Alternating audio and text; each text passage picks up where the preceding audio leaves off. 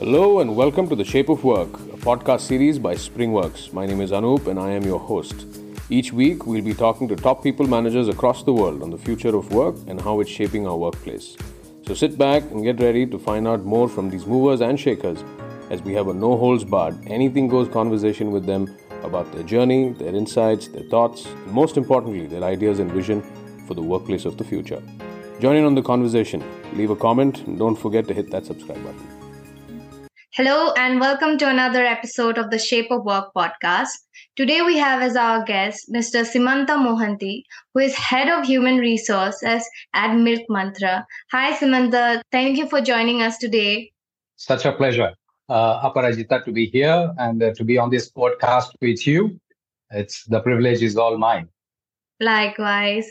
So, just to give our listeners a bit of context about what you do and your journey, could you please share your life journey so far?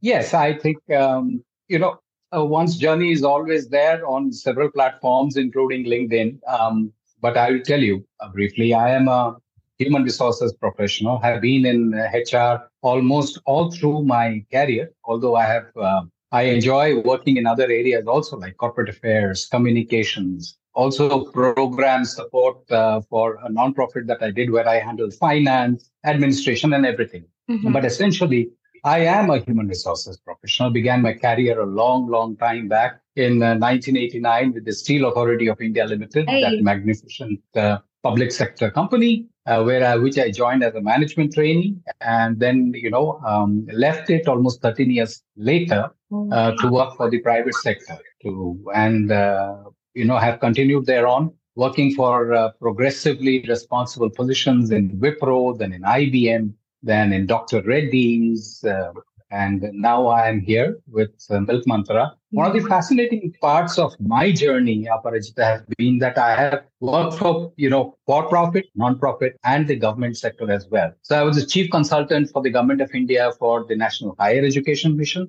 uh, once, and then very recently, before coming into Milk Mantra, I was uh, heading human resources okay. for a government of India agency called uh, MyGov, MyGov India, uh, and and those uh, uh, stints taught me quite a lot. And now here I am in Milk Mantra. I head human resources. I'm a part of the senior management team of uh, this uh, wonderful dairy company, which is based out of Bhubaneswar in Orissa. And uh, I, I, look after HR, look after administration, and uh, you know the, the beauty, beauty about uh, Milk Mantra is it is programmed like a startup. Although we are 13 years old, but we are programmed to operate like a startup. So uh, every SMT member, senior management team member, has multiple responsibilities beyond just the domain that they handle, and that's been the beauty of working for Milk Mantra over here. That's a quite interesting journey. You had a huge amount of experience in so many sectors. That's amazing, sir. So, you've created something i've um, you know gone through your profile and i was pretty interested about something that you created that is the india's first employee parent guardian engagement program which had a significant impact on the corporate sector throughout the years. So can you shed some light on how you came up with this idea and the strategy behind it? Yeah so you know i'm an indian as indeed you are and in our country you know we work not just for ourselves we work for our family as well and I think the family engagement is one of the most underexploited parts of the employee engagement piece. Mm-hmm. We'll come to that uh, maybe, you know, uh, discuss that much uh, later. Uh, you know, when I came up with this uh, family engagement program, I was heading human resources for Wipro BPO. Okay. And I was located in Kolkata. And you know, the BPO sector in those days, 2006, 2007 uh, was seeing a lot of attrition. I, I reckon, you know, it continues. Uh, and in Calcutta, in fact, the attrition was the most. Okay. So, you know, I, I, used to I used to attend onboarding programs for our associates who are joining the uh, you know the BPO. And one of the things I heard, heard during uh, those interactions with the new joiners was that uh, there is objection in their families to people coming into work in a BPO. That's number one. And uh, number two is working night shifts, working all through the night. Mm-hmm. And the stories stories about BPO were all very negative. So, and it, that was far from the truth, actually.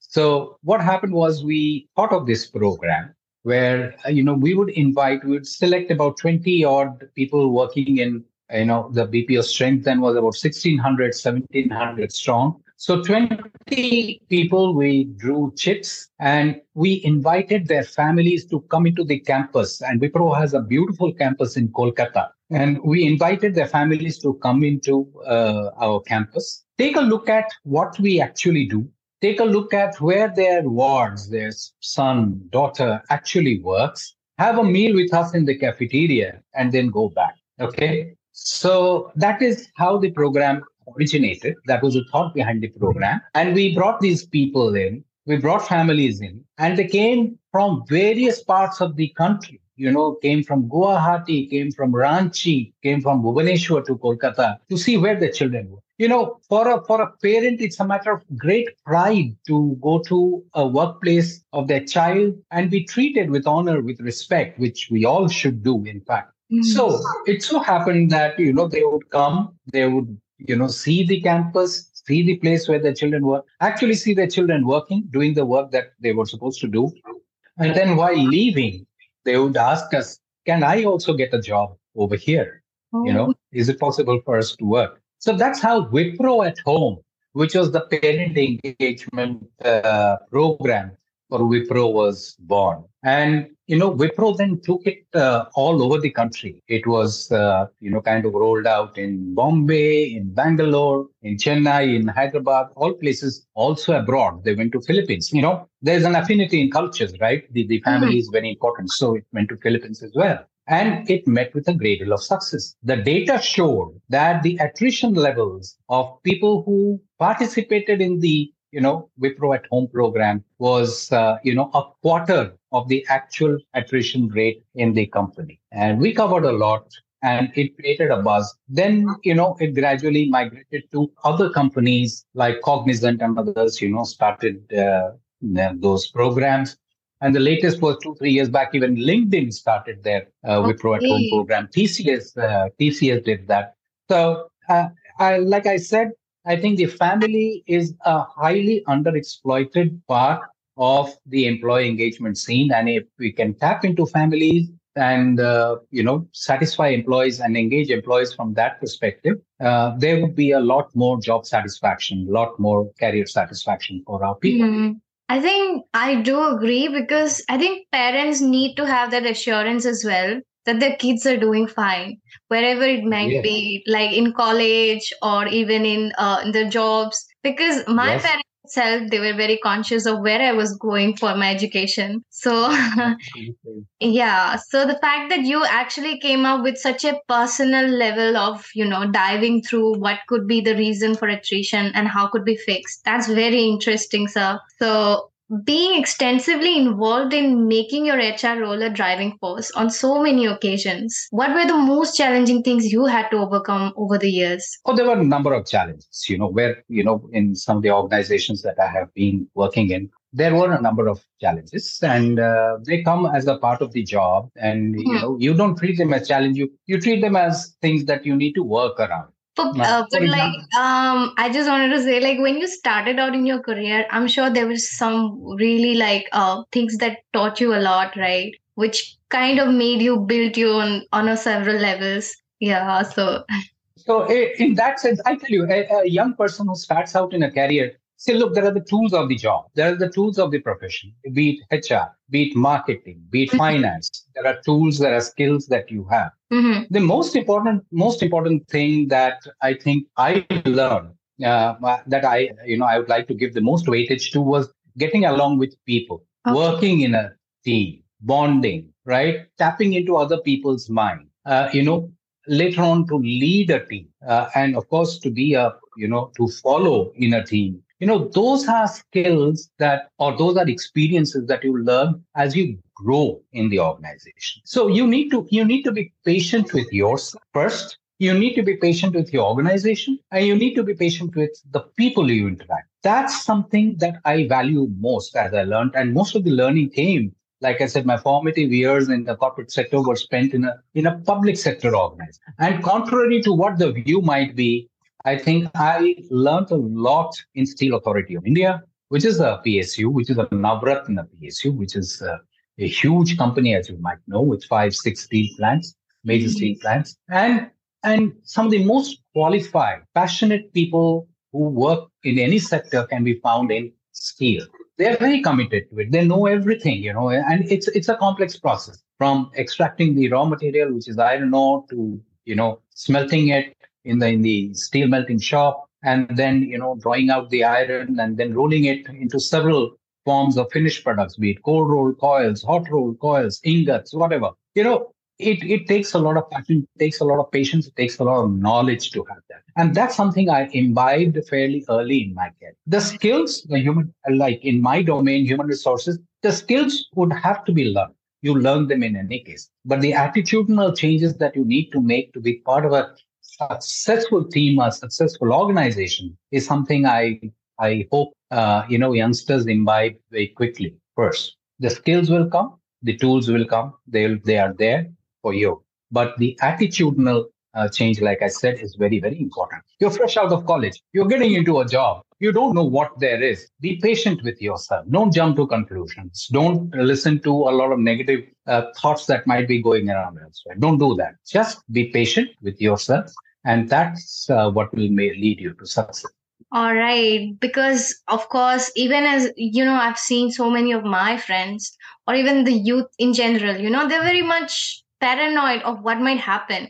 So even beginning a journey in the job sector, they start really worrying whether they should be openly communicating with their superiors or even their team teammates. So yeah, it's something that I think we need to learn to be more patient and to build the attitude that kind of leads more to a positive environment and communicate more you know effectively so um, can you give me an example of a very successful initiative that you spearheaded as an hr professional Yes, I think I can. Um, I think one of the things that we did recently was with uh, in Milk Mantra actually. So this is an organization that values creativity, mm-hmm. innovation. Mm-hmm. We are a small team, right? We're a small organization. Like I said, we have the DNA of a startup, although we are about 12, 13 years old.